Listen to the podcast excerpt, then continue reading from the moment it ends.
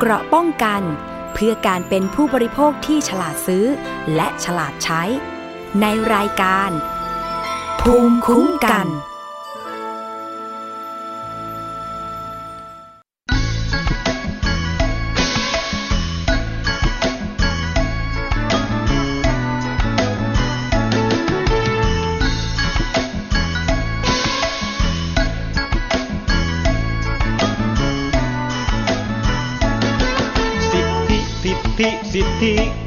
ฟังสิทธิของผู้บริโภค พระราชบัญญัติคุ้มครอง ให้สิทธิกับพี่น้อง เพื่อช่วยป้องกันการถูกองรัฐเอาเปรียบปัจจุบันผู้ผลิตสินค้า มีการนอกหน้าเพื่อการแข่งขัน ใช้กลยุทธ์ต่างๆล่อกัน เพื่อสินค้าบริการเหล่านั้น เป็นที่สนใจของผู้ใช้บริการเพื่อให ดภัยในการใช้สินค้ารัฐบาลเลยออกมาให้สิทธิคุ้มครอง ตามพระราชบัญญัติดังนี้ ผู้บริโภคพึงได้สิทธิทันทีเชิญฟังให้ดีมีอยู่ห้าประการหนึ่งสิทธิข่าวสารรวมคำพันรนาคุณภาพที่ถูกต้องสองสิทธิอิสระให้เลือกหาสินค้าบริการที่ถูกต้องามสิทธิที่จะได้รับ ความปลอดภัยในสินค้าถูกต้องสี่สินค้าที่จะได้รับ ความเป็นธรรมในการทำสัญญาห้าสิทธิที่จะได้รับ พิจารณาและชดเชยความเสียหาย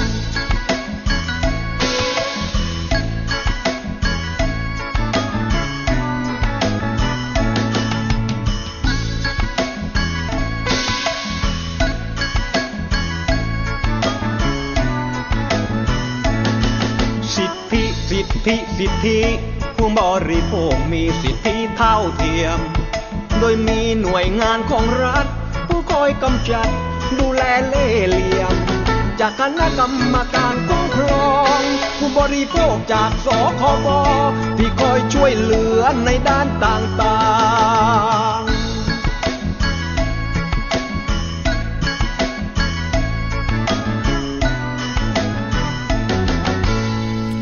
วัสดีค่ะ คุณผู้ฟังคะขอต้อนรับเข้าสู่รายการภูมิคุ้มกันรายการเพื่อผู้บริโภคนะคะ ทางไทย PBS Podcast ค่ะ วันนี้อยู่กับดิฉันชนาทิพไพรพงศ์นะคะ วันนี้ก็มีเรื่องราวของผู้บริโภคมากมายเลยค่ะ โดยเฉพาะประเด็นที่ผู้บริโภคร้องเรียนนะคะ เกี่ยวกับ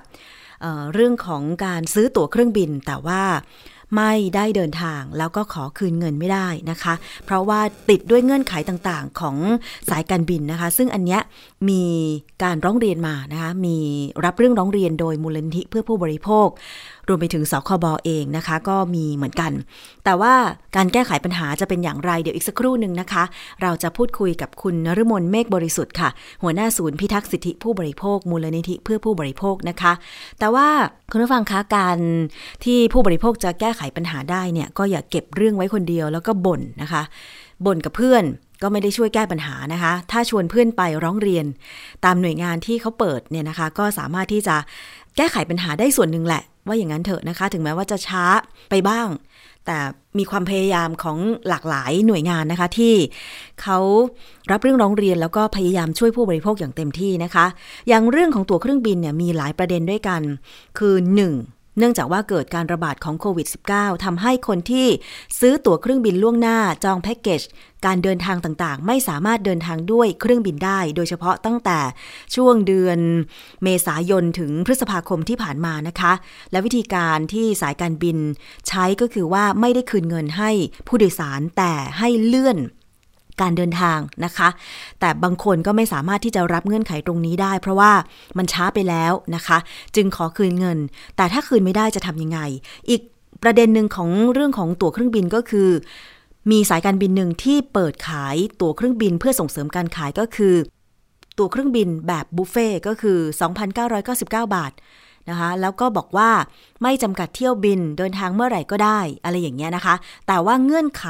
ที่สายการบินตั้งขึ้นมาเนี่ยไม่ได้โฆษณา ให้ผู้บริโภคได้รู้ก่อนทำให้หลายคนพอไปจองปุ๊บเดินทางไม่ได้ เพราะถูกเลื่อนเที่ยวบินนำเที่ยวบินมารวมกันบ้างอะไรบ้างนะคะ ก็เสียเวลากันไปอะมาฟังวิธีการแก้ไขปัญหาค่ะ สวัสดีค่ะ คุณนฤมลค่ะสวัสดีค่ะ ค่ะ เมื่อสักครู่ดิฉันเกริ่นไปนะคะว่าหลักๆ ตอนนี้ปัญหาของผู้โดยสารที่ซื้อตั๋วเครื่องบิน เพื่อเดินทางแต่เกิดการระบาดของโควิด -19 ซะก่อนทำให้ ถึงตอนนี้ก็ยังไม่สามารถเดินทางได้ นั่นก็คือการถูกเลื่อนเที่ยวบินไม่คืนเงินให้สำหรับผู้ที่ต้องการจะคืนเงิน และ 2 ก็คือบุฟเฟ่สายการบิน ทราบว่าตอนนี้มีเรื่องร้องเรียนเข้าไป มูลนิธิเพื่อผู้บริโภคไม่ทราบมากน้อยขนาดไหนคะคุณนรมน ประมาณร้อยเจ็ดสิบกว่ารายค่ะโอ้ก็ก็เยอะแยกเป็นสองประเด็นนะคะ ประเด็นแรกก็คือซื้อผ่านเอเจนซี่ก็คือตัวแทนจำหน่ายของสายการบินค่ะ กับอีกส่วนหนึ่งก็คือซื้อตรงกับสายการบินค่ะ ก็แบ่งออกเป็นสองกลุ่มค่ะ แล้วอันไหนมีมากมีน้อยกว่ากันคะซื้อกับเอเจนซี่หรือว่าซื้ก็อตรงซื้อกับเอเจนซี่เนี่ยประมาณห้าสิบรายนะคะ แล้วก็ซื้อผ่าน ส่วนของตรงกับสายการบินเองเนี่ยก็อีกประมาณร้อยห้าร้อยยี่สิบกว่ารายโอ้ค่ะค่ะ พอจะทราบสาเหตุไหมคะว่าหลักๆ แล้วคืออะไรสาเหตุของก็ปัญมีหาหลายประเด็นค่ะ แต่หลักๆก็คืออ่าเป็นส่วนที่เกิดวิกฤตสถานการณ์โควิดนะคะที่มีการยกเลิกสายการบินแล้วไม่ได้เงินคืนอืมนะคะแล้วก็อีกเรื่องหนึ่งก็คือ ถ้ากรณีที่มันเหมือนกับว่าผู้บริโภคไม่ได้ต้องการที่จะ ยอมรับข้อเสนอของสายการบิน เพราะปัจจุบันเราพบว่าสายการบินเนี่ยก็ใช้ข้อเสนอเดียวค่ะก็คือให้ผู้บริโภคเลื่อนนะคะก็คือให้เครดิตเอาไว้แล้วก็ใช้ต่อในอนาคตนะคะอืมซึ่งบางท่านเนี่ยเขาไม่ได้มีความประสงค์จะเดินทางเลยค่ะเพราะบางทีเขาไปเนื่องจากว่าเขามีภารกิจ อันนี้ก็จะเป็นเหตุที่ส่วนใหญ่นะคะ ที่ผู้บริโภคต้องการคืนเงินอ๋อก็คือว่าหลักๆ คือสายการบินไม่ค่อยคืนเงินเลยใช่ไหมคะ ไม่ค่อยเลยใช่ก็ไหมทยอยก็มีส่วนหนึ่งที่ได้รับการยุติไปแล้วนะคะค่ะแล้วก็คืนเงินไปบางส่วน แต่ว่าถ้าเอ่อผู้บริโภคประสงค์ที่จะขอคืนเงิน แต่ถ้าไม่ได้คืนนี่ ส่วนมากคือจะต้องยอมกับเงื่อนไขของสายการบินอย่างเดียวหรือยังไงคะคุณนรมนก็คือว่าเออส่วนใหญ่ก็มีอ่าภารกิจที่ ใช้เครดิตในการเดินทางได้อือันมนี้ก็จะยอมรับข้อเสนอของสายการบินก็คือเก็บเครดิตไว้แล้วก็ใช้ต่อค่ะนะคะ หรือบางคนเนี่ยก็รับข้อเสนอในการเดินทาง คือง่าย ๆ ว่าถ้าสายการบินเขาเขามีเงื่อนไขแล้วเป็นที่พอใจกันค่ะนะคะก็ตกลงกันได้ อันนี้ก็มียุติไปประมาณสามสี่เรื่องนะคะ อันนี้เป็นการซื้อตรงค่ะ ส่วนของเอเจนซี่เนี่ย ถ้าเป็นซื้อผ่านเอเจนซี่ดัง ๆ ก็จะมีการคืนเงินให้กับผู้บริโภคก่อนค่ะอ่าหรือบางรายเนี่ยสายการบินก็คืนเงินผ่านเอเจนซี่แล้วก็คืนเงินเข้าเครดิตผู้บริโภคอืมอันนี้ก็จะยุติไปค่ะนะคะก็ยังมีอยู่อยู่อีกประมาณร้อยกว่ารายนะคะ ที่ยังต้องเดินหน้าต่อในเรื่องนี้ อย่างเช่น กรณีสายการบินที่มีการคล้ายๆกับว่าฟื้นฟูกิจการค่ะนะคะอย่างเช่นการบินไทยนะคะค่ะหรืออาสายการบินที่ประกาศจะฟื้นฟูกิจการ สายการบินที่ปิดกิจการค่ะนะคะอันนี้กรณีนี้อาจจะต้องช่วยเหลือต่อค่ะ ที่ยังคงค้างปัญหาที่ร้องเรียนเข้าไปก็คือ ซื้อตั๋วของสายการบินที่กำลังฟื้นฟูกิจการ หรือปิดกิจการไปแล้ว ซึ่งเราก็พอได้ยินข่าวอยู่นะคุณนรมนทั้งของไทยแล้วก็การร่วมทุนระหว่างไทยกับต่างชาตินะคะ ใช่ค่ะ พอจะเล่าให้ฟังอันนี้ก็ได้ไหมคะว่าเอ่อค่ะการช่วยเหลือผู้บริโภคที่ซื้อตั๋วเครื่องบินของสายการบินที่กำลังฟื้นฟูกิจการและปิดกิจการเนี่ยมีแนวทางยังไงบ้างคะเพราะว่าดิฉันก็เห็นคืออัเนี่ยเราทราบว่าตอนนี้สายการบินกำลังเสนอที่ศาลก็คือมีการขออารอรอไต่สวนนะคะ ในเรื่องของการฟื้นฟูกิจการ ว่าจะฟื้นฟูกิจการได้หรือไม่เนี่ยเราทราบว่าวันที่ประมาณกลางเดือนสิงหาเนี่ยค่ะ ก็จะมีการไต่สวนเรื่องนี้อยู่ นะคะค่ะ กรณีแบบเนี้ยเขาก็จะเสนอแผนฟื้นฟูของเขาไป ซึ่งส่วนใหญ่เนี่ย ผู้บริโภคจะได้รับเงินคืนไม่ไม่ครบค่ะนะคะเพราะสายการบินเขามองว่าเขาขาดทุนเขาก็จะเสนอตัวเลขที่อ่าไม่ใช่ราคาตั๋วที่ผู้บริโภคจ่ายไป ซึ่งอันเนี้ย ถ้าเกิดว่าเราเห็นว่ามันไม่เป็นธรรมนะคะแล้วก็อันนี้เราก็อาจจะต้องคัดค้านการฟื้นฟูกิจการไปค่ะนะคะ มันก็จะกลายไปเข้าสู่กระบวนการล้มละลาย ผู้บริโภคจะสามารถเข้าไปรับฟังข้อมูลได้ไหมคะว่า ถ้าสมมติว่าได้ค่ะสายการบินเสนอในแผนฟื้นฟูว่าคืนเงินให้ผู้บริโภคไม่ครบ แล้วผู้บริโภคที่ซื้อตั๋วเครื่องบินไปแล้วสามารถไปคัดค้านได้อย่างนั้นเหรอคะค่ะค่ะ อันนี้อาจจะเป็นสิ่งที่เราอาจจะต้องให้ผู้บริโภครวมตัวกันนะคะ เพื่อไปต่อรองอืมนะคะค่ะเพราะว่าเราถือว่า สมมุติว่าเราจ่ายค่าตั๋วเครื่องบินแพงกว่า ที่เขายื่นให้มากเลยอย่างเงี้ยค่ะค่ะ สมมติเขาเสนอ เราอาจจะซื้อค่าตั๋วเครื่องบินที่เราจะจ่ายไปเนี่ยประมาณหลายหมื่นบาทอย่างเงี้ยเขาเสนอมาหมื่นต้นๆอย่างเงี้ยมันก็ไม่โอเคสำหรับผู้บริโภคใช่ไหมคะใช่เพราะฉะนั้นเนี่ยประเด็นแบบเนี้ยมันต้องรวมตัวกันแล้วก็เหมือนกับมอบให้อ่ามูลนิธิไปดำเนินการ ในส่วนของการประชุมกับเจ้าหนี้เอ่อประชุมกับอันนี้ถ้าถ้ากรณีแบบนี้สายการบินถือว่าเป็นลูกหนี้นะคะค่ะ เราจะถือว่าเป็นเจ้าหนี้เพราะฉะนั้นเนี่ยเมื่อมีการประชุมเจ้าหนี้ในการฟื้นฟูกิจการเนี่ยค่ะ ค่ะ เราจะได้มีสัดส่วนที่จะเข้าไปต่อรองเรื่องนี้กับตัวบริษัทว่าเราควรจะต้องได้เงินคืนเท่าไหร่ ค่ะ นะคะ อืม ค่ะ อันนี้ก็ต้องรวมตัวผู้บริโภคไป ค่ะ อันนี้ก็คือแผนแรก แผนแรใช่กค่ะถ้าที่จะเกิดช่วยว่าผู้บริโภคในกรณีที่มีการฟื้นฟูกิจการ ค่ะ แต่ถ้าปิดกิจการไปเลยล่ะ อย่างมีสายการบินร่วมทุนกิจกาน่ะรก็ต้องดูว่าใครเป็นผู้ชำระบัญชีค่ะ ค่ะ อันนี้ก็ต้องเป็นข้อมูลที่จะดูว่าใครที่ซื้อตั๋วกับสายการบินที่ปิดกิจการเนี่ย ก็ต้องดูว่าใครเป็นผู้ชำระบัญชีค่ะเขาต้องประกาศออกมา ดังนั้นเนี่ยเราจะไปขอรับชำระหนี้กับเอ่อผู้ชำระบัญชีได้ในส่วนที่ปิดกิจการนะคะ ค่ะ อ๋อ นี่คือแนวทางนะคะ แต่ว่าถ้าเกิดตอนนี้นะคะ ผู้บริโภคคนไหนที่ไม่ว่าจะเป็นซื้อตั๋วเครื่องบินจากสายการบินที่กำลังฟื้นฟูกิจการ และปิดกิจการไปแล้วนะคะ แล้ว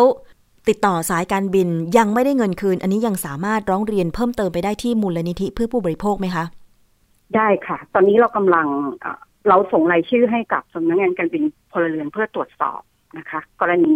ที่เราเคยมีการจัดประชุมกันครั้งหนึ่งเนี่ยอ่าได้มีการชี้แจงกับเราไว้อยู่ว่าจะมีการติดตามกับสายการบินให้แก้ไขปัญหาให้กับผู้บริโภคนะคะ ดังนั้นเนี่ยเราคิดว่าถ้ายังมีผู้บริโภคที่ยังไม่ได้รับเงินคืนนะคะกรณีไม่ได้รับเงินคืนเพราะว่าส่วนใหญ่เนี่ยผู้บริโภคก็จะรับข้อเสนอที่สายการบินเสนอใช่ไหมคะค่ะที่มีการเก็บเครดิตไว้ปีหนึ่งหรือสองปีอะไรกำนองนี้นะคะค่ะแต่ถ้าเกิดว่า เห็นว่าไม่เป็นธรรมแล้วก็รู้สึกว่าต้องการเงินคืน จริง ๆ แล้วต้องการเงินคืนค่ะนะคะ อันนี้ก็ถ้าใครยังไม่ได้ร้องเรียนก็แจ้งเรื่องได้ แต่เราอยากให้แจ้งถึงสำนักงานการบินพลเรือนด้วยเพราะเขาเป็นหน่วยงานกำกับและดูแลอืมค่ะ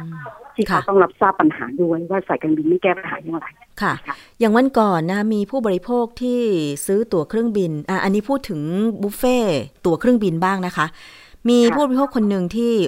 เขาบอกว่าตอนเนี้ยมีการรวมตัวกันของผู้ที่ซื้อตั๋วเครื่องบินแบบบุฟเฟ่ต์ของสายการบินหนึ่ง2,999 บาท แล้วไม่สามารถเดินทางได้ตามที่โฆษณา แล้วถูกเลื่อนตั๋วเดินทางมาแล้ว2อสาครั้งทำให้เขาพลาดนัดหมายที่จองไว้แล้วล่วงหน้านะคะ เพราะว่าเขาจะเดินทางไปท่องเที่ยวจองที่พักจองทุกอย่างไว้หมดละ แต่พอเดินทางไม่ได้ตามกำหนดการ เพราะว่าสายการบินเลื่อนไฟลท์เนี่ยนะคะทำให้ค่ะเขาเสียโอกาสตรงนี้ เขาต้องไปซื้อตั๋วเครื่องบินของสายการบินอื่น แล้วก็เลยเกิดการรวมตัวกัน วันนั้นเขาบอกว่าเขาไปร้องเรียนที่ทาง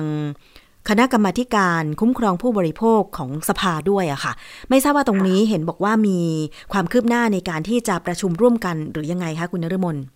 อันนี้ก็เป็นหนึ่งเรื่องเนาะเพราะว่าประเด็นของบุฟเฟ่เนี่ยมันมีข้อกำหนด หรืออเงื่อนไขในการใช้บริการ แต่การโฆษณาของสายการบินไม่ได้แจ้งรายละเอียดเอาไว้เลย ค่ะนะคะดังนั้นเนี่ยเราคิดว่าโฆษณาแบบเนี้ย มันมีการเขาเรียกมีพฤติการที่เข้าการกระทำผิดแบบนี้แต่ว่าในส่วนใหญ่เนี่ย ถ้าผู้บริโภคโดยหลักการนะคะ ถ้าสายการบินมีการยกเลิกบิเที่ยวบินหรือไฟล์บินนั้นนะคะค่ะนะคะ นี่เป็นหลักหลักกติกาเลยว่าเอ่อสายการบินต้องรับผิดชอบ ค่าใช้จ่ายที่เกิดขึ้นทั้งหมด ที่ที่ผู้บริโภคเสียหายอย่างเช่น คุณต้องไปจองโรงแรมใหม่ นะคะ หรือว่าคุณต้องไปหาตั๋วเครื่องบินเพื่อที่จะเดินทางให้ทันกำหนดระยะเวลาที่เขาเอาไว้อะค่ะค่ะเขากำหนดเอาไว้ค่ะแล้วเงื่อนไขแบบเนี้ย เราลองเข้าไปดูอะค่ะสายการบินก็มักจะซ่อนๆเอาไว้ มันไม่ได้เปิดเผยว่า จริง ๆ แล้วเนี่ย เงื่อนไขที่คุณยกเว้นหรือไม่อ่าไม่ครอบคลุมโปรโมชั่นคุณเนี่ยมันคืออะไรค่ะมันไม่มีความชัดเจนนะคะ อันเนี้ยมันเหมือนคลุมเครือ แล้วผู้บริโภคก็เวลาที่จองตั๋วสายการบินเนี่ย บางทีเขาก็ไม่ได้เข้าไปอ่าน เขาไม่ได้เข้าไปอ่านข้อกำหนดและเงื่อนไข ก็คิดว่าเอ้ยจองเมื่อไหร่ก็ได้ ซึ่งมันจริง ๆ มันต้องลองจองดูก่อนนะคะ ถ้าจองไม่ได้ก็คุณก็ควรจะต้องยกเลิก เพราะว่ามันไม่มีทางที่จะเดินทางได้เลยค่ะภายในกำหนดระยะเวลา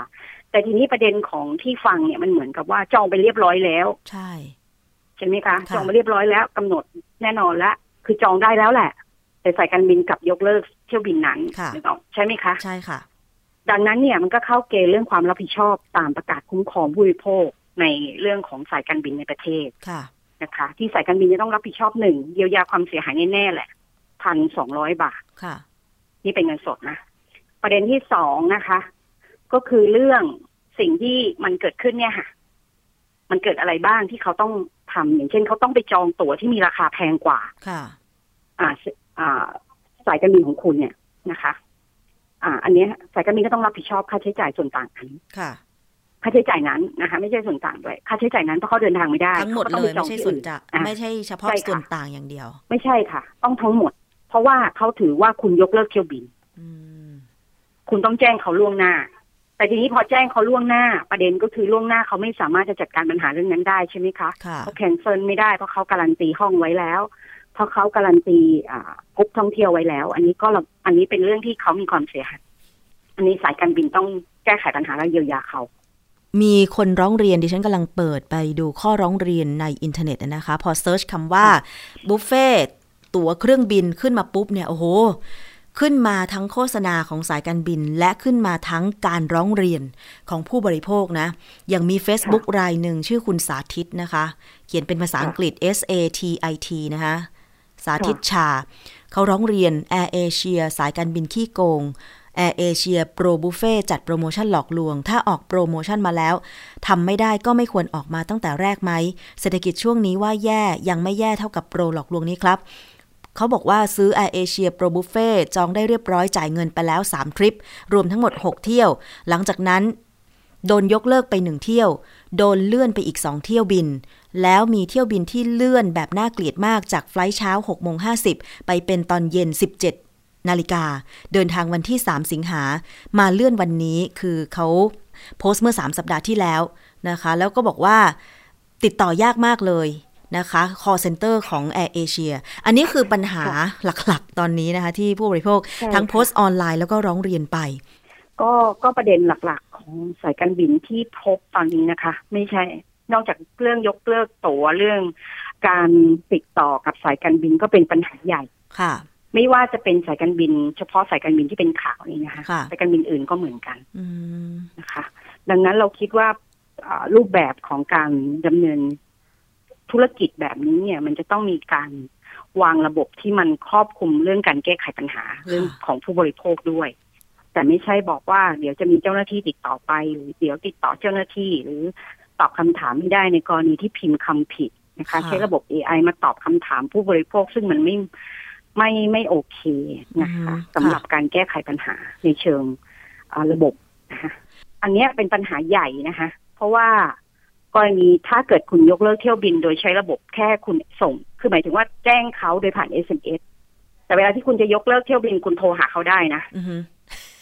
อ่า อย่างเงี้ยมันก็เลยกลายเป็นประเด็นว่าอ้าวทำไมตอนที่ปัญหาของคุณเนี่ย คุณกลับติดต่อเขา แต่ในขณะที่ปัญหาของเขาคุณกลับไม่ติดต่อเขา ไม่รับการติดต่อเขาเลยอ่าไม่ได้รับการติดต่อก็ยากหรืออะไรอย่างเงี้ยค่ะค่ะ นี่เราคิดว่าก็ฝากเสนอไปถึงหน่วยงานกำกับและดูแล ที่ไม่ใช่แค่สำนักงานการบินพลเรือนค่ะ ธุรกิจคมนาคมทั้งหลายเนี่ยมันต้องออกมาดูเรื่องระบบพวกเนี้ยค่ะค่ะ เพราะมันเป็นระบบที่ประชาชนต้องใช้ในชีวิตประจำวันทั้งหมดนะคะ ไม่ใช่เรื่องแค่ตั๋วเดินทางหรืออะไรอย่างเดียวนะคะค่ะมันเป็นเรื่องระบบการให้บริการการคิดค่าธรรมเนียม หรืออะไรต่างๆ ก็แล้วแต่ที่มันเกิดขึ้นเยอะแยะมากมายค่ะ อย่างท่านเนี้ยที่ร้องเรียนผ่าน Facebook เนี่ยบอกว่าโดนเลื่อนจากเวลาที่จองและจ่ายเงินไปคือ6โมง50 นาที6โมงเช้านะ เลื่อนไป flight เย็น 17 นาฬิกา อันนี้คือใช่เคยมีเสียงสะท้อนไหมคะว่าเอ่อหลักๆการเลื่อน flight แบบเนี้ยหลายข้ามไปหลายชั่วโมง คือสายการบินทำไมถึงลดเที่ยวบินหรือว่าทำไมเอาผู้โดยสารอันนี้เที่ยวเขาต้องได้เช้ารับการเยียวยานะคะถ้าค่ะเขาเลื่อนแบบนี้ ประเด็นกันอันเนี้ยเป็นหลักการคุ้มครองผู้โดยสารเลย ก็คือถ้าคือคุณเลื่อนเกินหกชั่วโมงเนี่ยค่ะคุณต้องเยียวยาผู้บริโภคด้วยการจ่ายพันสองร้อยบาท1,200บาทต้องได้รับเป็นเงินสดจากสายการบินเลย ต้องได้รับเป็นเงินสด ไม่มีทาง gift voucher ด้วยนะ เพราะว่าค่ะผู้บริโภคมีโอกาสที่จะเลือกว่าจะเอาเงินสดหรือ gift voucher คุณต้องเยียวยาเขาค่ะเพราะถือว่าคุณเนี่ยเดินทาง หรือเขาได้รับความเสียหายจากการต้องเปลี่ยนเที่ยวบิน อันนี้จ่ายต่างหากนะคะค่ะแล้วการเปลี่ยนเที่ยวบินที่เขาต้องใช้ การเดินทางตอนหกโมงเช้าเพราะเขาอาจจะต้องไปธุระสำคัญแล้วเขาถึงจองไฟล์นั้นเนี่ยค่ะแต่เขาต้องใช้ไฟล์อื่นไปเนี่ย คุณต้องไปรับผิดชอบค่าใช้จ่ายของไฟล์อื่นด้วยนะคะ หรือถ้าวันนั้นเนี่ย คุณไปเลื่อนเที่ยวบินแล้วทำให้เป็นเหตุที่แทนที่เขาจะไปต่อที่อื่นได้เนี่ยเขาต้องพักที่นั่นค่ะแล้วเขาต้องมีค่าใช้จ่ายเกิดขึ้น ในกรณีการเลื่อนตั๋วเที่ยวเที่ยวบินของคุณเนี่ย อันนี้เป็นเรื่องที่ที่สายการบินต้องรับผิดชอบทั้งหมด ซึ่งมันไม่คุ้มเลยกับการเลื่อนเที่ยวบิน ใช่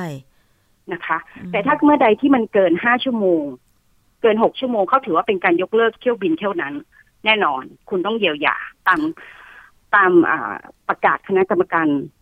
ของกระทรวงคมนาคม ในการคุ้มครองผู้โดยสาร ซึ่งมีจากตั้งแต่ปีห้าสามอยู่แล้วค่ะอืมอันนี้ต้องรู้สิทธิ์ของเราด้วย แต่ว่าการติดต่อนี่สิคะว่า อุ้ย ถ้าสมมุติว่ากำหนดเดินทางเช้า แล้วถูกยกเลิก หรือว่าเลื่อนเที่ยวบินเนี่ย ไม่ถึงสามวัน แล้วเราจะไปเตรียมตัวทันไหม อันนี้เป็นคือปัญในหาภายหลังได้นะคะค่ะถ้าเกิดคุณมีข้อมูลว่าคุณถูกยกเลิกเที่ยวบินจากสายการบิน อ๋อ ไปร้องเรียนค่ะทีหลังได้ ได้ค่ะ ค่ะนะคะแล้วคุณมีค่าใช้จ่ายอะไรที่เกิดขึ้นกับการเลื่อนเที่ยวบินของเขา คุณก็สามารถที่จะร้องเรียกร้องให้สายการบินรับผิดชอบได้ ค่ะค่ะ อย่างเช่นมีผู้บริโภคท่านหนึ่งที่เคยเเราเคยนำเสนอเนี่ยนะคะ บอกว่าติดต่อทาง call center AI ตอบคำถามไม่เคลียร์นะคะ ขอคืนเงินก็ไม่ได้อะไรก็ไม่ได้ ลงทุนเดินทางไปที่เคาน์เตอร์ ที่จำหน่ายตั๋วของสายการบินที่สนามบินดอนเมือง ค่าใช้จ่ายที่เกิดขึ้นก็คือค่ารถใช่ไหมคะแล้วก็ค่าเสียเวลาในการเดินทางบางคนอาจจะลางานไป อันนี้ก็คือสามารถเก็บ หลักฐานต่างๆ เป็นรายละเอียดต่างๆคือเพื่อง่ายๆว่าเอ่อค่าเสียหายที่เกิดขึ้นเนี่ยมันคือเหตุอืมเหตุเนี่ยคือการเลื่อนตั๋วเที่ยวบินเนี่ยค่ะแล้วมันมีค่าเสียหายที่เกิดขึ้นจากเรื่องเนี้ยค่ะค่ะ หลายอย่างอย่างเช่นหนึ่งถ้าคุณต้องไปพักที่โรงแรมก็ต้องมีค่าใช้จ่ายในการอ่าเช่าเช่าที่พักใช่ไหมคะค่ะ แล้วก็จะมีเรื่องค่าเดินทางที่มันแทนที่คุณจะไม่ต้องเดินทาง คุณกลับต้องเดินทาง ค่ะ เพราะว่าเที่ยวบินของคุณมันถูกเลื่อนไฟล์ไป สมมติบางคนเขาจองเที่ยวบินต่อไปอีก เพื่อไปไปลงสนามบินนี้แล้วเพื่อต่อจากเอ่อเที่ยวบินจากสนามบินนี้ หรือต่อรถจากที่นี่ไปที่อื่นต่ออย่างเงี้ยค่ะ แล้วสุดท้ายเขาพลาดทุกอย่างที่ไปอะอือฮึแล้วเขาต้องมาควักเงินเพื่อไปไปให้ถึงที่นัดหมายอะค่ะ อันเนี้ยอันเนี้ยค่ะ ที่เป็นค่าเสียหายทุกอย่างที่เกิดขึ้นค่ะใช่ค่ะดิฉันก็ เห็นใจนะคะสำหรับผู้โดยสารที่จองตั๋วเครื่องบินแล้วก็จ่ายเงินไปเสร็จสรรพเรียบร้อย แต่ถูกเลื่อน flight เพราะว่าทุกอย่างมันถูกกำหนดไว้แล้วเนี่ย ดิฉันกำลังจะเดินทางเหมือนกันนะคะก็คิดว่าภาวนาว่าน่าอย่าเลื่อนเลย เพราะว่าจอง flight เช้าด้วยอย่างเงี้ยนะคะอะค่ะคุณนรมนคะสุดท้ายนี้อยากจะฝากอะไร เพราะว่าถ้าสมมุติว่าผู้บริโภคเอ่อมีปัญหาเยอะ ๆ แบบเนี้ย โดยที่เราอาจจะคิดว่า มันเป็นสถานการณ์โรคระบาดน่ะที่ไม่ได้เดินทาง เพราะว่าเขาไม่ให้บิน เขาให้หยุดบิน ให้หยุดเดินทางอะไรแบบนี้ แต่ว่าแนวทางการแก้ไขปัญหาของผู้ประกอบกิจการ โดยเฉพาะธุรกิจใหญ่ ๆ อย่างสายการบินอย่างเงี้ยค่ะ คิดว่าเราจะคุยหรือว่าส่งเสียงถึงผู้ที่มีหน้าที่กำกับดูแลให้ออกมาตรการอย่างไรเผื่อว่าจะเกิดเหตุการณ์แบบนี้ในอนาคตขึ้นไม่ให้มันกระทบกับผู้โดยสารหรือผู้บริโภคเนี่ยค่ะ ค่ะ ก็เราชี้เรื่องนี้มันเป็นหลายเรื่องนะคะ ที่มันก็เห็นกันอยู่ตั้งแต่ปัญหาเรื่องหนึ่งการคิดค่าธรรมเนียมต่างๆเนาะค่ะสองเรื่องการเจาะหรือการคืนตั๋วในช่วงวิกฤตอ่าสถานการณ์เหตุสุดวิสัยแบบนี้ยังไงนะคะ แล้วก็สามก็คือเรื่องของการจัดการปัญหาของผู้ประกอบการค่ะค่ะ ที่ไม่สามารถจะแก้ไขปัญหาได้จริงตามที่อ่ามีการตั้งกติกาไว้ค่ะเราคิดว่าหน่วยงานรัฐ หรือหน่วยงานกำกับและดูแลเนี่ยค่ะ ต้องออกมาตรการที่ตอบโจทย์ คือแก้ปัญหาเรื่องพวกนี้ในอนาคตค่ะให้ได้นะคะ เพราะปัจจุบันมันช้ามาก แล้วจริง ๆ ช่วงวิกฤตโควิดแบบนี้เนี่ย เรายังอยากเห็นหน่วยงานรัฐเนี่ย ออกมาตรการที่เป็นเชิงเอ่อ ที่เราคิดว่ามันน่าจะต้องเป็นมาตรการเร่งด่วนนะคะค่ะที่จะแก้ไขปัญหาให้กับผู้บริโภค แต่ไม่ใช่หมายถึงว่าใช้สถานการณ์หรือเหตุการณ์แบบนี้มาเอาเปรียบผู้บริโภค เพราะตอนนี้ผู้บริโภคถูกเอาเปรียบอยู่ เพราะว่าทุกอย่างที่สายการบินกระทำตอนนี้มันเป็นการเอาเปรียบผู้บริโภคทั้งนั้นเลยค่ะนะคะ เพราะว่าคุณไม่มีสิทธิ์ที่จะมายึดเงินเขาทั้งก้อน แต่คุณอืมต้องแสดงเจตนาว่าเหตุใดที่คุณน่ะ ไม่สามารถจะคืนเขาได้ทั้งหมด หรือคุณมีปัญหาอะไรที่คุณไม่สามารถจะคืนเงินเขาได้ อันนี้ต้องชัดเจน แต่ปัจจุบันเราไม่พบความชัดเจนเรื่องนี้นะคะใช่แล้วเราก็ยังพบว่าสายการบินก็ขอกู้เงินเพื่อมาตอบโจทย์ การแก้ไขปัญหาในเชิงธุรกิจของตัวเองอยู่ค่ะนะคะเราคิดว่าเรื่องนี้มันก็เป็นประเด็นสำคัญ แต่ไม่ใช่เอาผู้บริโภคไปแบกภาระของตัวเองทั้งหมดอือฮึตัวเองต้องบริหารจัดการเรื่องนั้นให้ได้ค่ะ อันนี้ทุกคนผ่านวิกฤตหมด แต่ก็ไม่ใช่ผู้บริโภคอย่างเรามันเป็นคนที่มีเงินเล็กเงินน้อยเนี่ยออกไหมคะมันไม่ใช่เงินก้อนใหญ่ที่จะไปส ที่จะไปสนับสนุนธุรกิจไทย แต่เขาก็ต้องการเงินของเขามา เพื่อจะจัดการแก้ไขปัญหาของตัวเองด้วยค่ะเนาะเพราะทุกคนก็ประสบวิกฤตเหมือนกันหมดค่ะถูกค่ะ แล้วอีกอย่างหนึ่งคือพอจะเป็นไปได้ไหมคะว่า หน่วยงานที่กำกับอย่างเอ่อสถาบันการบินพลเรือนอะไรอย่างเงี้ย จะเข้ามาดูแลการประกอบธุรกิจ โดยเฉพาะการส่งเสริม การขายของสายการบิน อย่างเรื่องของโปรบุฟเฟ่เนี่ย เชื่อไหมคุณนฤมลพอดิฉันเห็นโฆษณาตั้งแต่วันแรกเลยนะ เพราะว่ามี น้องคนรู้จักเป็นแอร์โฮสเตสสายการบินค่ะนี่เลยนะคะ ปรากฏว่าเขาแชร์มา ดิฉันก็เห็นแล้วก็ยังคิดในใจว่า บุฟเฟ่สายการบิน 2,999 บาท มันจะสามารถเดินทางได้สักกี่เที่ยว อันนี้คือคิดในใจนะคะ สุดท้ายมันค่ะก็มีปัญหาจริง ๆอะ คือเราคิดดูว่าอย่างถ้าสมมติว่าเราจองล่วงหน้าสักหนึ่งสัปดาห์อย่างเงี้ยตั๋วมันก็ไม่ต่ำกว่า 1,000 บาท ถ้า 2,999 บาท อย่างน้อยๆ มันก็ ถ้าจองปกตินะ เดินทางได้สองเที่ยวไปกลับเท่านั้นเอง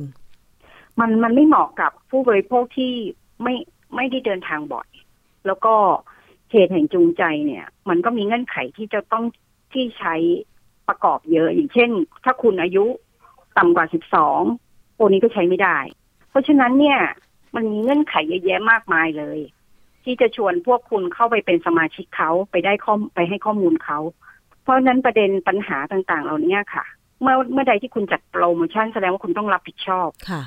แล้วก็โปรเนี่ยมันมีไม่กี่โคไม่กี่ใบเอง ใช่ไม่กี่ที่นั่งเอง แสนใบเองอะ่ะ อ่า อันเนี้ยมันมีเงื่อนไขเยอะแยะมากมาย แล้วก็ลองวิกเอนเนี่ย เดินทางไม่ได้คุณกำหนหว่าใช้ไม่ได้ อ่า เพราะฉะนั้นเนี่ย ผู้บริโภคไทยก็ต้องตรวจสอบ ในขณะที่ผู้ประกอบการก็ต้องมีคุณธรรมและจริยธรรมในการประกอบธุรกิจ มันต้องแมททุกข้อไปนะคะค่ะไม่ใช่ว่าอ่านแต่โฆษณาผู้บริโภคไทยก็ต้องระมัดระวังนะคะ เพราะปัจจุบันเนี่ย การคุ้มครองผู้บริโภคมันมีกระจายเรื่องหน่วยงานค่ะอย่างเช่นเรื่องโฆษณาเนี่ยค่ะ ก็จะเป็นสำนักงานคณะกรรมการคุ้มครองผู้บริโภคใช่ไหมคะใช่ก็ที่เป็นเรื่องสายการบิน ดังนั้นเนี่ย เราคิดว่า การคุ้มครองผู้บริโภคมันควรจะเอ่อมีหน่วยงานกำกำกับและดูแลเนี่ย สักหน่วยงานหนึ่งที่ค่ะตั้งขึ้นมานะคะ แล้วก็โฟกัสไปทุกเรื่องที่เกี่ยวกับธุรกิจนี้เลยค่ะ เอาไม่เป็นใช่ว่าว่ากระจายไปว่าโฆษณาเนี่ย คุณต้องไปร้องที่นี่ค่ะแต่ถ้าเป็นเรื่องเรื่องสายการบินก็ต้องมาร้องที่นี่อ่าฮะนะคะเราคิดว่าผู้บริโภคมันไม่ใช่คนที่จะรู้ได้ว่าไอ้อันไหนมันเกี่ยวกับอันไหนใช่เพราะเขาไม่ใช่นักกฎหมายใช่ค่ะนะคะเขาเป็นผู้บริโภค ดังนั้นเนี่ยมันควรทำแบบที่เรียกว่า full ser- service ก็คือมันต้องดูแลทุกเรื่องทุกเรื่อง มันไม่ใช่แค่ดูแลเรื่องเฉพาะเรื่องพวกนี้อย่างเดียวค่ะค่ะเอาละค่ะวันเพราะฉะนี้นั้นเราคิดว่าเรื่องขับเคลื่อนในเชิงนโยบายเนี่ยเราจะทำต่อก็ฝากไว้ด้วยนะคะสำหรับมูลนิธิเพื่อผู้บริโภคก็เป็นอีกหนึ่งหน่วยงานที่รับเรื่องร้องเรียนแล้วก็นำผู้บริโภคไปยังหน่วยงานต่างๆนะคะ เพื่อร้องเรียนค่ะแล้วก็แก้ไขปัญหา วันนี้ต้องขอบคุณมากเลยค่ะ คุณนฤมลเมฆบริสุทธิ์หัวหน้าศูนย์พิทักษ์สิทธิผู้บริโภค มูลนิธิเพื่อผู้บริโภคที่กรุณาเข้าสายมาให้ข้อมูลเกี่ยวกับเรื่องของปัญหา ตั๋วเครื่องบินนะคะ เดี๋ยวโอกาสหน้าถ้ามีความคืบหน้าในการพูดคุยกับคณะกรรมาธิการคุ้มครองผู้บริโภค หรือหน่วยงานอื่น ๆ ก็จะขอชวนมาพูดคุยในรายการอีกนะคะ ได้ค่ะยินดีค่ะ ค่ะ ขอบพระคุณค่ะ สวัสดีค่ะ ค่ะ สวัสดีค่ะเอาล่ะค่ะคุณผู้ฟังคะมีปัญหาก็ยังคงร้องเรียนไปได้นะคะ ทั้งมูลนิธิเพื่อผู้บริโภค ทั้งสำนักงานคณะกรรมการคุ้มครองผู้บริโภคค่ะ บางท่านก็ดีนะ พอเกิดปัญหาก็แชร์ นอกจากแชร์ออนไลน์ แล้วก็ยัง แปะลิงก์นะคะ แปะลิงก์หน่วยงานที่สามารถเข้าไปร้องเรียนทางออนไลน์ได้ สคบก็มีร้องเรียนออนไลน์นะคะมูลนิธิเพื่อผู้บริโภคก็มีร้องเรียนออนไลน์ ก็เข้าไปกรอกข้อมูลกันก่อน แล้วก็เดี๋ยวข้อมูลการร้องเรียนอะไรต่างๆ ค่อยดำเนินการกันไปนะคะ เอาละค่ะจบไปสำหรับช่วงแรกนี้นะคะ เกี่ยวกับการร้องเรียนตั๋วเครื่องบิน ยังมีอีกช่วงหนึ่งค่ะวันนี้ จะนำเรื่องที่เคยเสนอไปแล้ว แต่ว่าคุณผู้ฟังลองมาฟังดีๆอีกครั้งหนึ่ง เนื่องจากว่าเดือนสิงหาคมเป็นเดือนวันแม่นะคะ หลายคนเตรียมตัวเป็นคุณแม่ด้วยการดูแลสุขภาพ ให้สารอาหารที่ดีกับตัวเอง เพื่อเวลาตั้งครรภ์เนี่ยลูกจะได้รับแต่สารที่ดีมีประโยชน์ โฟเลตเคยได้ยินไหมคะ เลตคือสารอะไร มีบทบาทอย่างไรกับร่างกาย และที่เขาบอกว่าจำเป็นสำหรับคนที่เตรียมตัวเป็นคุณแม่จำเป็นอย่างไร กินยังไงถึงจะพอดีกับสุขภาพร่างกายของคุณแม่นะคะ ไปฟังกันในช่วงคิดก่อนเชื่อ กินเพื่ออยู่หรืออยู่เพื่อกินเรื่องของโฟเลตค่ะ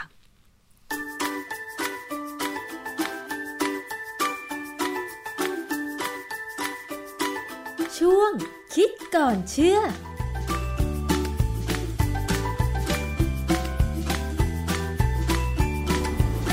มาคุยกันต่อนะคะ เกี่ยวกับเรื่องของกินเพื่ออยู่หรืออยู่เพื่อกิน มันมีอยู่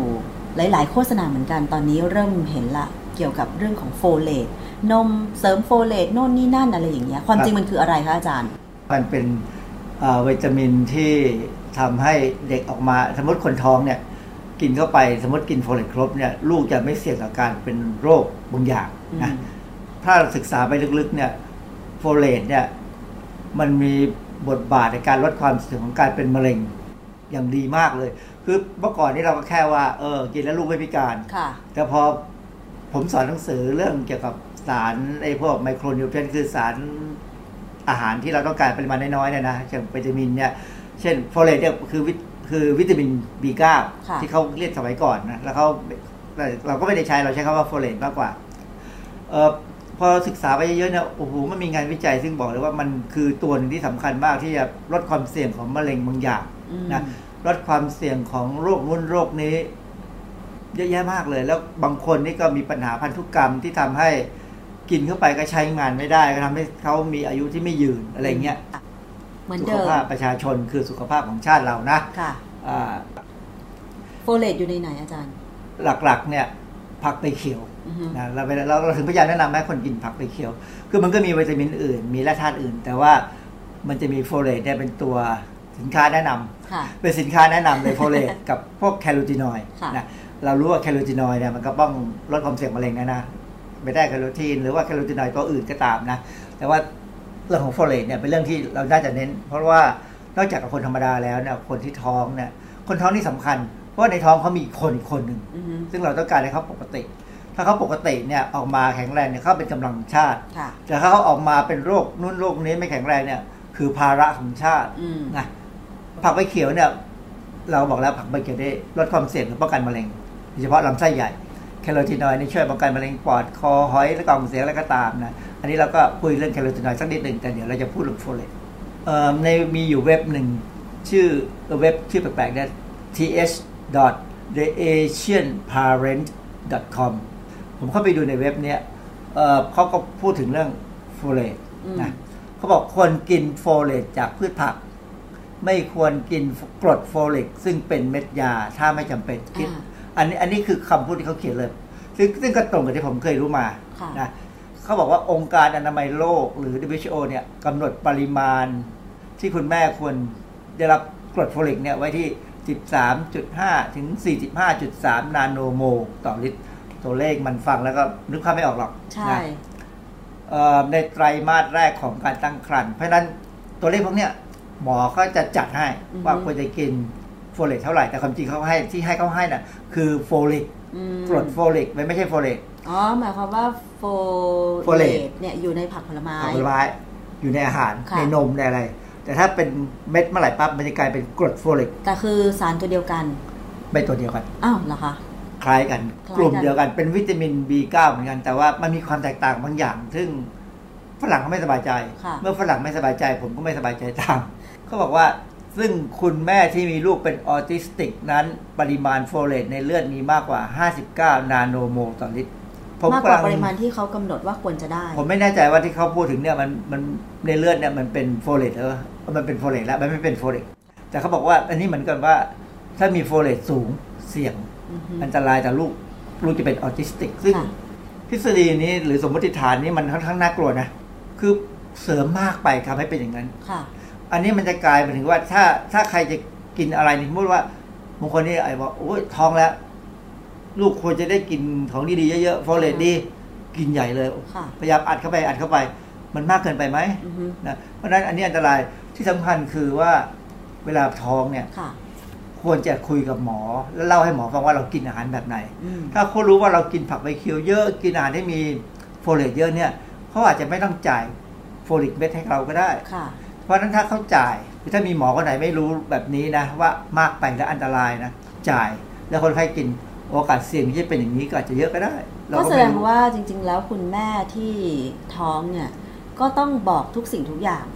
ที่เราเป็นอยู่ในขณะนั้นหมอจะได้มีข้อมูล ถ้าโชคดีตอนไปฝากท้องแล้วเขาซักประวัติอย่างดี แต่ว่ามันจะโชคดีทุกคนไหมเออนั่นน่ะเพราะว่าสิถ้าไปบางสถานพยาบาลเขาอาจจะไม่มีความรู้ที่จะซักประวัติมากมายนักหรืออาจจะไม่อยากซักค่ะ แล้วแต่อารมณ์อย่างนี้ ประชาชนต้องมีความรู้เองแล้วล่ะค่ะนะคือ ถ้าเป็นคนระดับหนึ่งซึ่งเข้าเน็ตไม่ได้นี่อันตรายน่าเสียดายแล้วยิ่งถ้าไปฝากคันที่โรงพยาบาลของรัฐอย่างเงี้ยอาจารย์ คนมันก็เยอะไงบางที การจะมาซักประวัติแบบละเอียดมันก็เป็นไปได้ยากคือคือความจริงเนี่ยระบบของเราเนี่ยมีเรามีอสมซึ่งถ้าอสมรู้เรื่องพวกนี้ดีเนี่ยนะจะไม่มีปัญหาเท่าไหร่เพราะว่าอสมจะเป็นคนดูแลคนในหมู่บ้านเขา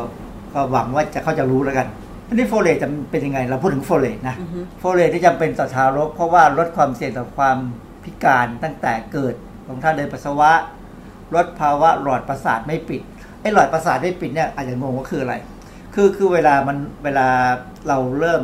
มนุษย์เนี่ยมันเริ่มจากสเปิร์มกับไข่ผสมกันได้เซลล์ตัวเดียวเรียกว่าไซโกตค่ะจากนั้นไซโกตจะแบ่งไปค่อยๆใหญ่ขึ้นเป็นเอมบริโอตอนที่แบ่งเป็นเอมบริโอเป็นอะไรก็ตามเนี่ย มันจะเริ่มมีการสร้างเขาเรียกว่า neural tubule คือมันเป็นหลอดประสาทภาษาไทยแปลว่าหลอดประสาท ก็คือมาสร้างเป็นตรงแถวสันหลังแถวกระดูกสันหลังแถวอะไรก็ตามเนี่ย ถ้าเราขาดโฟเลตกินไม่พอเนี่ย มันจะไม่มันจะปิดไม่สนิทช่วงหนึ่งค่ะทำให้เด็กที่เกิดออกมาเนี่ยเหมือนมีหางอ๋อแต่ว่ามันไม่ใช่อยู่ตรงหางแท้ค่ะๆหรอกมันอยู่ที่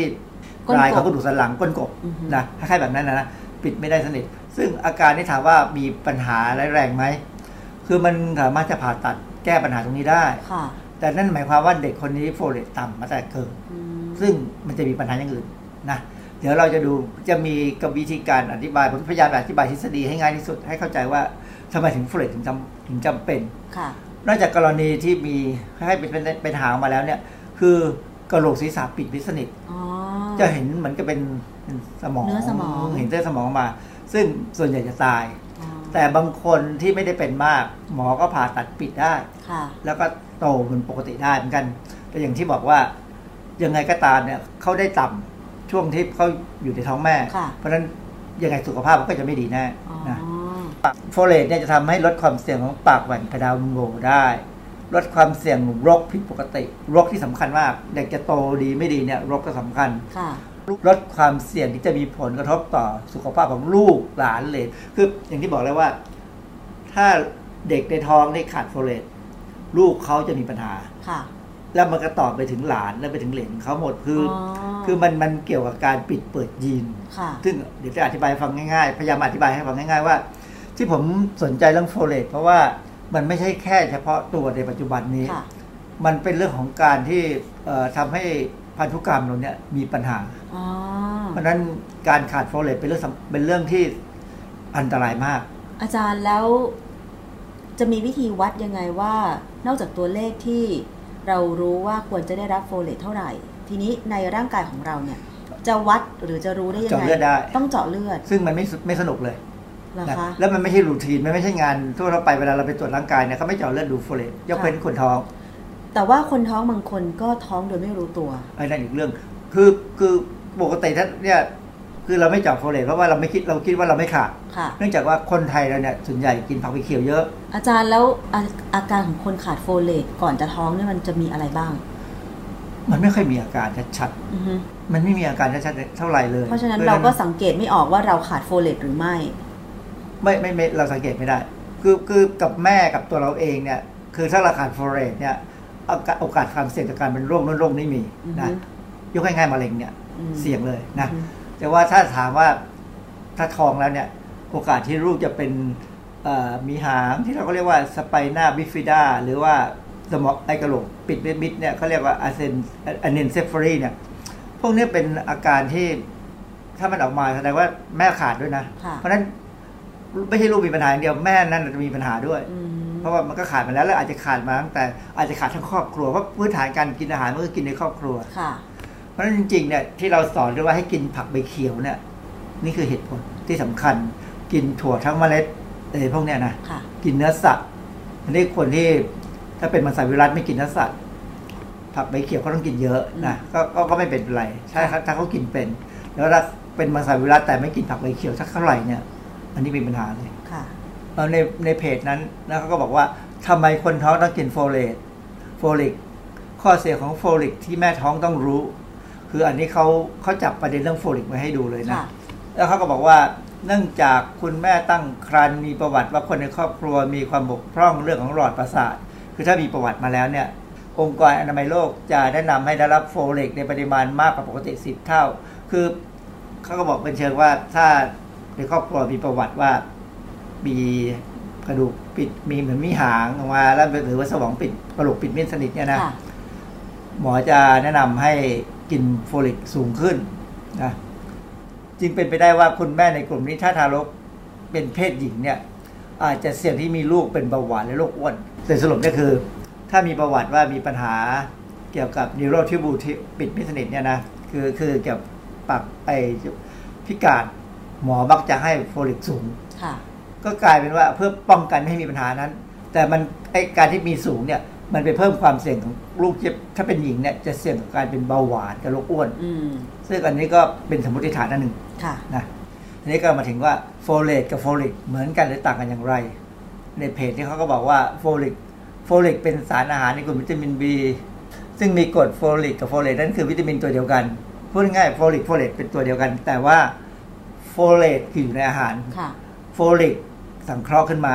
แล้วถามว่าโมเลกุลของมันเหมือนกันไหมไม่เหมือนกัน คือสมมติว่าถ้าเป็นโฟเลตนะโฟเลตเนี่ยมันจะเป็นโมเลกุลของกรดของตัวโฟเลตแล้วก็จะมีกรดอะมิโนเรียกว่ากลูตาเมตเนี่ยสี่ห้าโมเลกุล คือมันจะมีโฟเลตเกาะอยู่กับ polyglutamate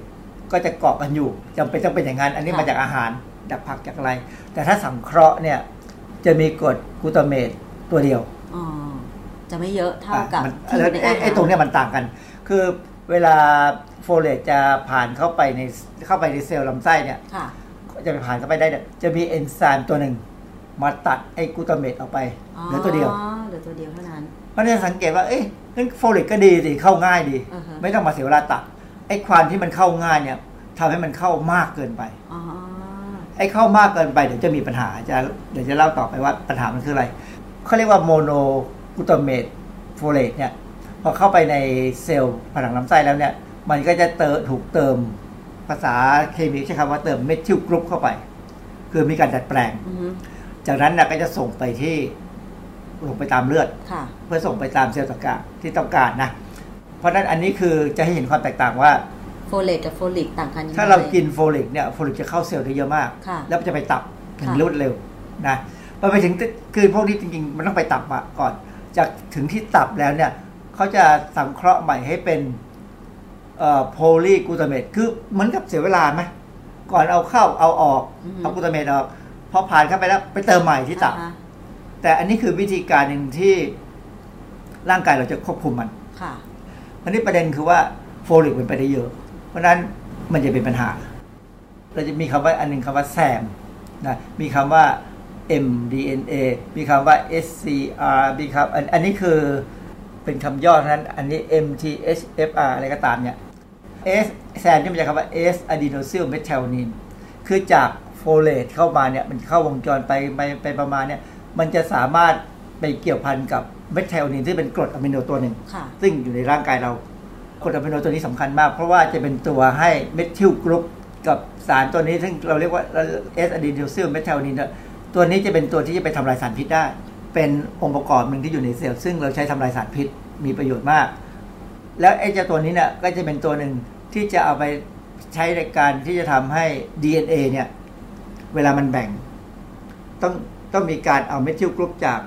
เจ้า SAM ที่ว่าเนี่ย ไปใส่ไว้ใน DNA เพื่อให้ DNA ได้ถูกตรวจสอบว่ามันแบ่งแล้วปกติเหมือนเดิมอ๋อคือแบ่งแล้วถูกต้องค่ะ ไม่ผิดพลาดเอ่อเขาเรียก methylation ซึ่งเดี๋ยวจะมีอีกรูปให้ดู เพราะฉะนั้นถ้าเราขาดโฟเลต เราจะขาดพวกนี้ การขาด SAM เนี่ยทำให้ DNA ผิดปกติง่ายค่ะเพราะฉะนั้นโอกาสจะเป็นมะเร็งจะเกิดขึ้นค่ะหนึ่งนะแล้วจริงๆแล้วเนี่ยไอ้เจ้า methyl group ที่ว่าเนี่ยเราเอาสามารถเอามันไปใช้สร้างองค์ประกอบของ DNA หลายๆตัว ซึ่งถ้าเราขาดตัวนี้อือฮึขาดโฟเลตการสร้างการสังเคราะห์ DNA หรือการสังเคราะห์องค์ประกอบ DNA จะผิดไปได้เหมือนกันค่ะทีนี้เอ่อมันมีอีกตัวหนึ่งก็คือว่า สารตัวนี้ที่เขียนว่า HCY นั่นคือโฮโมซิสเตอีนอือฮึการขาดการขาดโฟเลตจะทำให้สารตัวนี้ในเลือดสูงขึ้นค่ะเพราะในเวลาถ้าเราเจาะเลือดเจอตัวนี้เยอะๆเนี่ยเราจะพบเราจะรู้เลยว่าคนคนที่เสี่ยงต่อการเป็นโรคหัวใจอ๋อเหรอคะมันไม่มีเหตุผลที่จะอธิบายชัดเจนตอนนี้เรายังไม่รู้กันเท่าไหร่ แต่เรารู้ว่าเมื่อไหร่ก็ตามที่โฮโมซิสเตอีนสูง คนคนนั้นเสี่ยงต่อการเป็นโรคหัวใจอืมหมอเขารู้เลย หมอโรคหัวใจจะรู้เลย จะต้องเจาะตรวจตัวนี้นะ อันนี้คือตัวหนึ่งที่สำคัญ อีกตัวหนึ่งเราเขียนว่า MTHFR เนี่ยมันเป็นชื่อของเอนไซม์ตัวหนึ่ง ซึ่งเอนไซม์ตัวนี้สำคัญมากเนี่ยว่า ถ้าใครขาดเอนไซม์ตัวนี้ ซึ่งเป็นพันธุกรรมค่ะเป็นคนที่กลายพันธุ์ค่ะเอนไซม์ตัวนี้ทำงานน้อยหรือไม่มีเนี่ยเขาจะใช้โฟเลตไม่ได้ ก็คือนำถึงว่าจะกินไปอะไรไปก็ไม่สาใช้มารถประโยชน์ได้น้อยมากอ๋อเพราะฉะนั้นคนคนนี้จะเสี่ยงต่อการตายเร็วอ๋อเหรอคะเพราะอาจจะเป็นมะเร็งตายหรืออาจจะเป็นอะไรต่ออะไรตายได้ง่าย ค่ะ เพราะฉะนั้นผมถึงบอกว่าโฟเลตเนี่ยถ้าเราศึกษาเข้าไปลึกๆเนี่ยมันสำคัญกับชีวิตเรามาก ๆเลย เป็นวิตามินที่ขาดไม่ได้แน่อือฮึๆดังนั้นตอนนี้เขาถึงมีการที่พยายามเสริมอาหารเนี่ยจะมี B6 B12 B6 B12 แล้วก็โฟเลตค่ะจะมาด้วยกันแต่จริงๆจะเป็นโฟเลตนะ แต่ว่าคือที่ผมบอกว่าโฟเลตที่อันตราย แต่ขาดไม่ได้อืมเพราะฉะนั้นถ้าจะต้องเสี่ยงอย่างอื่น เพื่อไม่ให้มีปัญหาอือฮึก็ต้องกินค่ะ นะชื่อสารเคมีคือคือโฟเลตพอเข้าไปในเซลล์เราเนี่ยมันจะกลายเป็น methyltetrahydrofolateจะเป็นองค์ประกอบของ DNA คุมการทำงานของยีน คือโครโมโซมให้มันทำงานให้ถูกต้อง ซ่อมแซมความเสียหายที่มักเกิดกับ DNA แล้วก็มันจะเป็นตัวปิดเปิดยีนทำให้ยีนทำงานให้ถูกต้องค่ะยีนเราเนี่ยถ้าปิดเปิดผิด เรามีปัญหา คือระบบมันก็จะรวนเสียไปเลยอย่างนี้เหรอคะอาจารย์ จะรวนมากเลย ขอให้ เข้าใจก่อนว่ามันเป็นวิตามินที่สำคัญมากอือฮึนะราคาไม่แพงเพราะอยู่ในผักผลไม้ที่เราไปผักที่ไปเขียนที่เรากินนะค่ะหรือถึงแม้ถ้าเป็นเม็ดเนี่ยถ้าซื้อจากองค์การเภสัชก็ไม่แพงนะเพราะฉะนั้นอย่าให้ขาดค่ะนะถ้าขาดนี่จะมีปัญหา เป็นงานวิจัยก็บอกว่า high folic acid คือถ้ามีโฟลิกสูงเนี่ยนะจะเพิ่มการเจริญเติบโตของเนื้อเนื้องอกในหนูที่มันถูกกระตุ้นให้เป็นมะเร็งเต้านม อันนี้เป็นอย่างนี้ คือถ้าคนธรรมดา มันไม่มีปัญหาอือฮึแต่ถ้าคนที่มีเซลล์เนื้องอกหรือมีเซลล์ของมะเร็งเต้านมอยู่เนี่ยอือฮึและได้โฟลโฟลิกเข้าไปนะไม่ใช่โฟเลตนะโฟลิกค่ะนะ จะเสี่ยงมากเลยเอ่อโดยสรุปเนี่ยตรงตรงอันที่เป็นบท เอ้ยคัดย่อเขาเนี่ยเขาบอกว่าเขาเขาในงานวิจัยเนี่ยเขาใช้หนูซึ่งกระตุ้นให้เป็นมะเร็งเต้านมด้วย polyomavirus จากนั้นเอาหนูกลุ่มที่ถูกกระตุ้นเนี่ย กลุ่มหนึ่งให้กินอาหารปกติ ในขณะที่กลุ่มที่สองเนี่ยให้กินอาหารที่มีกรดโฟลิกสูง 10 มิลลิกรัมต่อกิโลกรัมอะไรก็ตามเนี่ยนะผลปรากฏว่าไอ้หนูที่ได้กรดโฟลิกเนี่ยมันจะมีปริมาณเซลล์เนื้องอกที่เขากระตุ้นเนี่ยมากกว่ากลุ่มที่ได้อาหารธรรมดาอืมแสดงว่ากินโฟลิกจะเสี่ยงมากเลย ถ้าเป็นคนที่มีเซลล์มะเร็งแล้วอ๋อแต่ไม่ได้หมายความว่าคนที่ทั่วๆไป แต่ถามว่าคนที่มีโอกาสมีเซลล์มะเร็งเต้านมเนี่ยค่ะมีเยอะไหม เยอะไหมคะเซลล์มะเร็งเต้านมตอนนี้มาอันดับหนึ่งของผู้หญิงนะอ๋อเหรอคะน่ากลัวมากนะค่ะเพราะฉะนั้นการจะซี้ซั้วกินโฟลิกเนี่ย มันดูเหมือนมีปัญหานะอืมแต่อันนี้ก็ไม่ได้หมายความว่า คนที่ท้องแล้วต้องไม่กลัวไม่ถึงถึงไม่กิน คือหมอเนี่ยเขาจะรู้ถ้าถ้าเป็น ถ้าเป็นหมอที่สนใจศึกษาเรื่องพวกนี้นะและเป็นหมอทางนี้โดยเฉพาะเนี่ยเขาจะต้องรู้ ก็แสดงว่าอะไรที่มากเกินที่เราเคยพูดไป มัครันบก็ไม่ดีก็ก็ถึงบอกว่า อย่าซี้ซั้วไปหาอะไรมากินเอง ใช่ พยายามกินอะไรก็ตามเนี่ยถ้าจะต้องกินวิตามินกินเกลือแร่อะไรมากๆเกินไปเนี่ย ก็ควรจะคุยกับหมอซะหน่อยค่ะนะเพราะอย่างตัวอย่างง่ายๆอย่างบางทีเราจะบอกว่า มีคนบอกว่าให้กินเซเลเนียมซิเลเนียมคืออะไรอะเซเลเนียมเป็นแร่ธาตุซึ่งมีประโยชน์มากในร่างกาย มันป้องกันอนุมูลอิสระ มันป้องกันนู่นป้องกันนี่สรุปโดยโดยสรุปเนี่ยมันป้องกันมะเร็งได้ มันมันลดความเสี่ยงมะเร็งได้ แล้วกินอย่างนั้นอย่างเดียวได้ไหม ประเด็นปัญหาของเซเลเนียมคือถ้ากินจากอาหารเนี่ยไม่มีปัญหาเลยมันอยู่ในอาหารทะเลค่ะแต่ว่าถ้าหรือในพืชผักก็มี แต่ว่าถ้ากินเป็นผลิตภัณฑ์เสริมอาหารเนี่ย คือถ้ามันคือปริมาณที่กินเป็นผลิตภัณฑ์เสริมอาหารถ้าสูงกว่าจากกินอาหารธรรมดาสิบเท่าเนี่ยเพิ่มความเสี่ยงเป็นมะเร็งแล้วอ๋อคือช่องว่างของความเสี่ยงกับความปรับประโยชน์เนี่ย มันห่างกันนิดเดียวค่ะเพราะฉะนั้นเขาถึงพยายามเตือนประชาชนว่าเซเลเนียมเนี่ยถ้าจะกินเป็นอาหารเสริมเนี่ยนะ เป็นผลิตภัณฑ์เสริมอาหารเนี่ยนะค่ะ คุยกับหมอให้ดีว่าทำไมต้องกินอืม จำเป็นต้องกินยังไงนะ คือถ้ามันจำเป็นหมอก็คงสั่งให้กินใช่ไหมแต่ว่าถ้าถ้าไม่จำจำเป็เป็น น ก็ไม่ควรไปซื้อมาทานเอง ซึ่งซึ่งเราเป็นหมอเฉพาะเลยนะ อ๋อที่มีความรู้เรื่องนี้โดยเฉพาะ ค่ะ หมอทั่วๆไปก็ไม่ควรจะมาสั่งอือฮึซีลีเนียมมีน่ากลัวมากก็เหมือนอย่างอย่างนี้เนี่ยก็อย่างกรณีโฟลิกเนี่ยกรดโฟลิกนี่บ้านเราสั่งนะ เหรอคือคะคือมีการสั่งให้กินก็ถ้าท้องหรือไม่ท้องก็ตามเนี่ยบางทีคนบางคนอย่างที่บอกแล้วว่ามันขาดไม่ได้ ค่ะ แต่ถ้ามากเกินไปน่ากลัวอือฮึเพราะฉะนั้นพยายามกินจากอาหารดีกว่าค่ะถ้ากินอาหารครบห้าหมู่เมื่อไหร่เราไม่กลัวเราไม่ต้องกลัวเรื่องขาดและที่สำคัญก็คือแต่ละมื้อก็ควรจะมีผักครึ่งครึ่งๆเลยหรือ2ใน3ของจานใช่ แล้วเขาให้มีหลายสีสีอ่าอย่างน้อยต้องมีสีเขียวด้วยนะค่ะอันนี้เป็นอีกบทความหนึ่งเขาพูดอันนี้พูดเป็นเชิงผมผมเอาโดยสรุปว่า ก็บอกว่าความบกพร่องในการจัดการวิตามินโฟเลตนั้นนะส่งผลต่อทั้งเมทิเลชันและกระบวนการสังเคราะห์ดีเอ ซึ่งทั้งสองอย่างนี้มีส่วนเกี่ยวข้องในการเกิดของโรคต่างๆ คือโดยสรุปไม่ง่ายๆเนี่ยขาด ถ้าพูดว่าขาดก็มีปัญหาแล้ว ถึงไม่ขาดแต่ถ้าคนนั้นมีกรรมอือฮึใช้ลำบาก ค่ะ เขาก็จะเป็นโรคนั้นโรคนี้ เพราะฉะนั้นอย่างอย่างกรณีอย่างเงี้ยอาอาจจะต้องกินโฟเลตให้มากขึ้น เพราะว่าอย่างที่บอกแล้วว่าบางทีแต่ร่างกายเรามีพันธุกรรมที่กลายพันธุ์ ค่ะ ไม่สามารถจะใช้มันได้เท่าไหร่เอ่ออันนี้ต้องใช้วิธีอัด หมอก็จะใช้วิธีอัดเข้าไป เพื่ออย่างน้อยก็หวังว่ามันจะช่วย ค่ะ ซึ่งบางกรณีช่วยได้ บางกรณีก็ช่วยไม่ได้ อ๋อเหรอคะ คือไม่ใช่ว่าแบบพอไปปรึกษาหมอแล้วก็หมอให้มาทะมา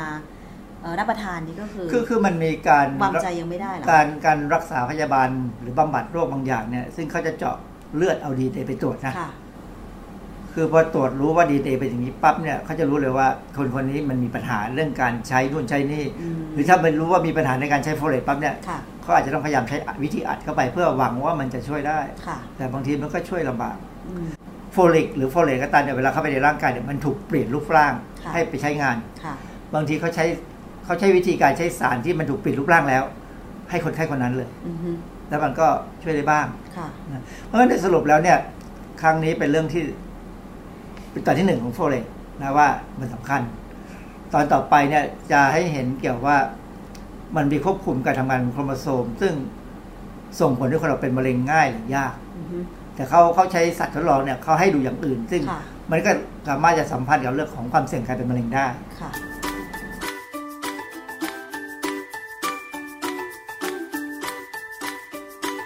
ช่วงคิดก่อนเชื่อ